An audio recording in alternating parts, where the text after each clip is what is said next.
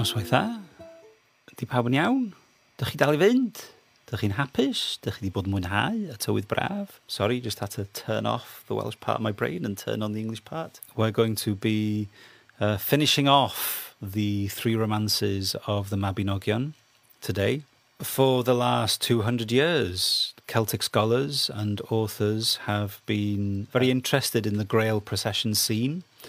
When I first um, approached this subject a couple of weeks back, I did make the, the terrible, terrible claim that I actually found the whole Grail mythology a little bit boring. I think just because it's been done so much, and also because I feel like it actually obscures much of the actual mythology that's contained in this episode. Not that uh, the Holy Grail and the Fisher King uh, and uh, this notion of asking the right question at the right time, not that none of that is interesting with regards to uh, European mythology, but of course I'm interested in Celtic myth and the the Celtic mythological roots of the story of Peredur, for me, are a lot more interesting than the later Christian evolution of this mythology. And it's not so much that it just gets in the way of us seeing the older mythological lineage contained in the story. It also kind of um, exhausts people's attention when considering the story because if you're interested in looking at mythology in general, then the Holy Grail is one of the most obvious symbols you could research, uh, and loads and loads of materials been written on it. Too much, if you ask me. Um, which means that people have very little time to actually consider the other aspect of the story, uh, which is the, the Celtic lineage, if you like, in the mythology. But of course, you know, at different times, at different stages in the evolution of research on the Arthurian uh, story cycles, different researchers have come up with different ideas uh, and have made some very nice comparisons with uh, medieval Celtic literature. Um, and I'm going to begin with uh, one of these pieces of research because even though it was published 110 years ago now, it's one of the clearest pieces of work that makes this comparison between Peredur and non continental or Irish and Welsh Celtic, in the purer sense, uh, uh, literatures. Uh, and it's a really important paper for my mind, even though it's kind of it's a little bit obscure these days, and probably considered a little bit old-fashioned and probably not thorough enough. But I like to use these moments in the history of academia to sort of provide a springboard for me to go on to discuss things uh, I'm interested in. Um, and that's what I'm going to do this evening. Uh, I'm going to be using uh, a paper which was prepared by Arthur C.L. Brown uh, called The Bleeding Lance. And this paper discusses not the grail necessarily, although of course it's associated, uh, but the lance, the great big bleeding spear that's carried before the grail in the procession. Just to refresh your memories of what happens in the story of Peredur, Peredur, of course, has visited the castle of his second uncle, and suddenly he could see two lads entering the hall, and from the hall they proceeded to a chamber, carrying a spear of huge proportions, with three streams of blood running from its socket to the floor. When everyone saw the lads coming in this way, they all began weeping and wailing, so that it was not easy for anyone to endure it. Yet the man, who turns out to be Peredur's uncle, did not interrupt his conversation with Peredur. The man did not explain to Peredur what that was, nor did Peredur ask him about it. Now, of course, we discussed this lack of communication, this inability to ask the right question. We talked about this uh, a couple of weeks back. Um, it is a very important part of the story that's also sadly quite often obscured by uh, too much focus on the Grail. What Peredur witnesses there is essentially a great mythological symbol. I'm sure you can agree. It's larger than life, it's enchanted in some way, it's continuously bleeding, yeah? This spear, this great lance, uh, is mentioned several other times in the text also. So, of course, towards the end of the story, Arthur's court is visited by a strange, hideously ugly black haired maiden who gets up in the court and says this to Peredur Peredur, I will not greet you, for you are not worthy of it. Fate was blind when it gave you talent and fame. When you came to the court of the lame king, this is actually a, a mistake in the story here, but we won't get into that. And when you saw there the young man carrying the sharpened spear, and from the tip of the spear a drop of blood streaming down to the young man's fist, and you saw other wonders there too, you did not question their meaning or their cause. And had you done so, the king would have recovered his health and held his kingdom in peace. So, once again, uh, mentioning uh, mistake in not asking the question, which is, of course, just Peredur following the bad advice of his first uncle. This passage also is one of the clearest examples of the storyteller lifting directly from Chrétien de Troyes' Percival, but in borrowing this episode in particular, this description in particular, the storyteller has, of course, created a mistake because in the story preceding this passage, Peredur visits two king's courts. Yeah, he has two uncles. His first uncle is lame, and it's his second uncle that has the Grail procession with the spear. So obviously, this is an important episode in the story. And Peredur responds to this challenge by the black haired maiden, By my faith I will not sleep in peace until I know the story and significance of the spear about which the black haired maiden spoke. So the spear itself in the Welsh story is actually more important than the grail. There is no actual grail in the Welsh story. There is a dish, mm. but the grail itself is absent in the Welsh Peredur. Of course, uh, in Chrétien de Troyes' story and in the other ver- continental versions set in motion by Chrétien de, de Troyes' original Old French version. Um, the Grail is kind of the centerpiece. It's the great mythic symbol in all of those versions. But interestingly, in the Welsh story, it's not that apparent. It's the spear that's important. Yeah, it's the spear that's suggesting a greater mythology in the story. So it's the spear that I'm going to focus on.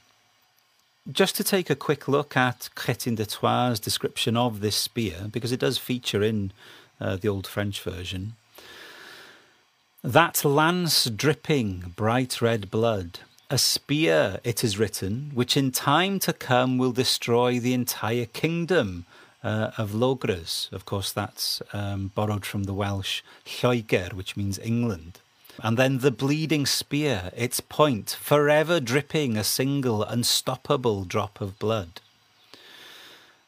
Chrétien de Troyes here is essentially evoking uh, an enchanted spear that will somehow cause the downfall of the kingdom of England or the, the fictional kingdom of England in many ways, Chrétien de Troyes is drawing on a Celtic tradition here. It's essentially what we're going to discuss. This idea of a spear which is not just enchanted, but is clearly supernatural and has the ability to disrupt the cosmic order, to utterly subvert a kingdom, yeah, to bring uh, a civilization to a screeching halt. So, an all powerful magical item. That's actually something that we find in Celtic myth, uh, in both Irish and Welsh traditions. But we'll come to that in a moment. I just want to finish off with how C.L. Brown describes this spear. Indeed, from hints here and there in the poem, in Chrétien de Troyes' version of Percival, we may conjecture that this was the lance with which the Grail King received his wound, whereupon his land fell to ruin. So C.L. Brown sees this spear as being fundamental to the Grail King mythology, also, that it's this very spear which brings about the wounding of the king and brings about uh, the wasteland in that sense, we don't need to look very far in the Celtic tradition to find uh, comparable uh, spears or lances. There's uh, several enchanted spears in the Irish tradition. We need only think of the the spear that Finn, the great Finn McCool, threw into a she mound, so threw into the other world essentially, or the Irish other world, uh, and then it was thrown out again uh, with the uh, otherworld inhabitants, the the she, one of the Tuatha De essentially, saying, "Venomous the spear." and venom the hand that threw it. If it is not cast out of the knoll, a murrain will seize the land, so the land will suffer. Yeah, there is this idea of a spear once again, sort of disrupting uh, the cosmic order of things. There are plenty of other spears also in the Irish tradition that we could look at. Uh, the Linn of Celtchar, which was found in the Battle of Moytura a cauldron full of poison is needed to quench it when a deed of manslaying is expected. So when the the owner of the spear, uh, the Linn of Celtchar, uh, is expecting to go into battle or to attack someone, the spear itself gets excited. Yeah. Unless this come to the lance, that is, unless the lance is then used to attack someone, it's as if it gets frustrated and angry, and it, it flames on its haft and will go through its bearer or the master of the palace wherein it is. So, if it can't take blood, it will turn uh, on the person who's trying to use it or the master of the palace uh, where it is.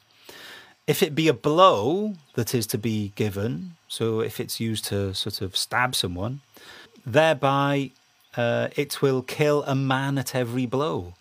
And if it be cast, if it's thrown like a spear, it will kill nine men at every cast, and one of the nine will be a king or crown prince or chieftain. So, once again, this is obviously an enchanted spear that brings about great destruction and is also prone to kill the nobility themselves, yeah, the people who are responsible for the kingdom. Now, this is uh, an excerpt from the destruction of Da Derga's hostel, which was probably originally copied in the 11th century, but could contain material uh, as old as the 8th or 9th. So, one of the earliest pieces of Irish myth that we have on record. This, of course, is a spear that we find in Ireland. And although there is a close connection between uh, Irish myth and Welsh myth, it's not clear how that Irish mythology gets into uh, the story of Peredur, because of course there is no explicitly enchanted spear elsewhere in Welsh myth. Peredur, in fact, is the only story in the Welsh tradition where we have mention of a supernatural enchanted great big mythological spear.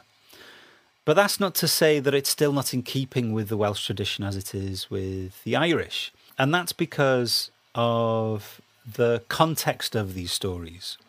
So the three romances are set in the world of Arthur, of King Arthur. Yeah, uh, he is kind of uh, the great patriarch uh, who is ruling the kingdom and who is dominant at the time these uh, events take place. Everything is enacted against the backdrop of Arthur's court. We return to Arthur's court at the beginning or at the end of chapters. Arthur does at times play a certain role. Arthur is sort of there to iron out the creases and to heal the wounded knight and to bring him home and make sure he's celebrated. So Arthur is a central figure of uh, these stories, and when we consider the type of figure that Arthur is, uh, it's not surprising to find these great big mythic weapons being part of the stories. Arthur, of course, is himself associated with special weapons. We need only think of Excalibur in the later European tradition that was given to Arthur by the Lady of the Lake, so uh, a magic sword, essentially. Excalibur, of course, is uh, the later rendering of Geoffrey of Monmouth's Caliburn, which is, of course, a name that's borrowed directly from the Welsh Caledfwlch. And Caledfwlch is not Arthur's only magical item. In Cilwch and Olwen, Arthur swears by his many great possessions. My ship, which is of course called uh, Prydwen, and my mantle, which we hear is called Gwen in another story, and Caledfwlch, Excalibur, my sword, and Rhôn Gomuniad, which essentially means attacking spear or spear used to attack in battle and Thrawn Gomyniad my spear. So Arthur does possess a special spear, but this is really the only other spear in the Welsh tradition that I know of that has its own name or is in any way marked out as being special. And Wyneb gwrthicher my shield, and Carnwenan my dagger, and Gwenhwyfar my wife. So Gwenhwyfar there at the end of all of his other lovely possessions. So Arthur is closely associated with special, powerful items. The body of law associated with Arthur clearly features special weaponry, mythological weaponry. Yeah?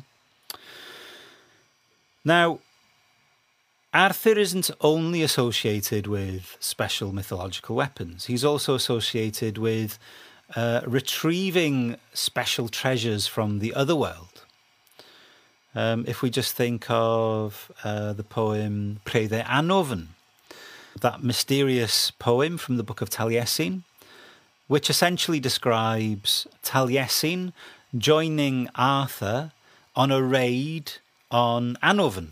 So they they essentially attack Annwfn, and it's suggested that it's in an attempt to steal the cauldron of Pen Annwfn, of the chief of Annwfn three full loads of Prydwen, so three full loads of Arthur's ship. We went into it. Save seven, none came back from Caer Siddi. Apologies, that should be a capital C there on Caer. Caer Siddi, of course, being another name for Annwfn. And then Taliesin goes on to say, My first utterance was spoken concerning the cauldron kindled by the breath of nine maidens, the cauldron of the head of Annwn, what is its disposition with its dark trim and pearls? Arthur here and Taliesin are mythological characters that have a kind of uh, a quasi immortal aspect to them, in that they are amongst the few who can travel to the other world and return. Yeah, they're special. They're not quite human. They have this extra, almost divine aspect to them. And of course, they're using this semi divine ability of theirs to venture into Annwfn to try and steal something from there. And what they're trying to steal, of course, is the magic cauldron.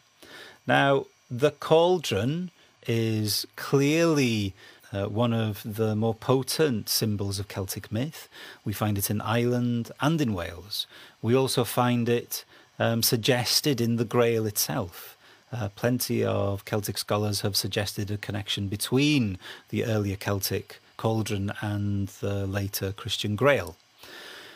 Now, there may be something in that, that the Grail is a feature of uh, a story set in the world of Arthur, and that the cauldron is also a feature of the earlier Arthur, the Arthur of the Welsh. Yeah.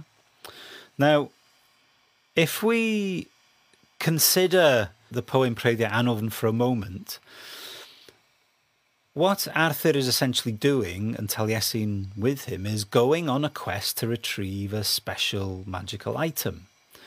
Now, this special magical item is otherworldly in its powers. And in another story, we see how the cauldron itself, much like the spear in Irish tradition and much like the lance in the story of Peredur or Percival, seems to upset the cosmic balance. It seems to uh, cause great strife to the mortals. Of course, I'm talking about the story of Branwen, where there is another magic cauldron mentioned. This cauldron, of course, originates in Ireland, is carried to Britain by Irish giants, and then Bendigeidfran gives the cauldron back to the Irish. And then the Irish and the British go to war, and the Irish began to kindle a fire under this magic cauldron, the cauldron of rebirth. Then they threw the corpses of their dead warriors into the cauldron until it was full, and they would get up the next morning fighting as well as before, except that they could not talk. Now, of course, this war, which in many ways is fed by this cauldron, so the cauldron feeds the war with more zombie like warriors. But that great battle is, of course, incredibly destructive for the Brythonic, the, the early British, for Bendigeidfran's uh, host, and for the Irish. All of the Irish die, save five women yeah, to repopulate the island. All of the Welsh die, save the seven companions that bring Bendigeidfran's head back to Britain. So the cauldron, in that sense, has been misused. Its magic power has been abused by the mortals to their own detriment, yeah? Tragedy only arises from meddling with the treasures of the other world. This is, of course, exactly what happens with the the different spears in Irish tradition, uh, and with the lance or the great bleeding spear that we find in the story of Peredur and Percival. So, in that sense, it's very much in keeping with the Celtic tradition, a supernatural item, a weapon in this instance, that causes an imbalance in the cosmic order, that causes things to go wrong, uh, whenever it comes into contact with human society, it appears to undermine it in some way, which, of course, is a very potent lesson in abusing powers greater than ourselves, yeah? in our inability as mortals to have the wisdom and the ability and, if you like, the grace to use magical items or supernatural weapons. It's as if it reveals our inadequacy in many ways, which is a very interesting theme in Celtic mythology. And of course, it is a theme that's carried through into Peredur uh, and into the three romances uh, in general. This notion of inadequacy, of knights being almost up to the task, but there is something missing. And what's missing for all of the main characters, all of these knights in the three romances, in Owain and Geraint and Peredur, uh, is wisdom, is the ability to to see themselves and to act accordingly to improve themselves.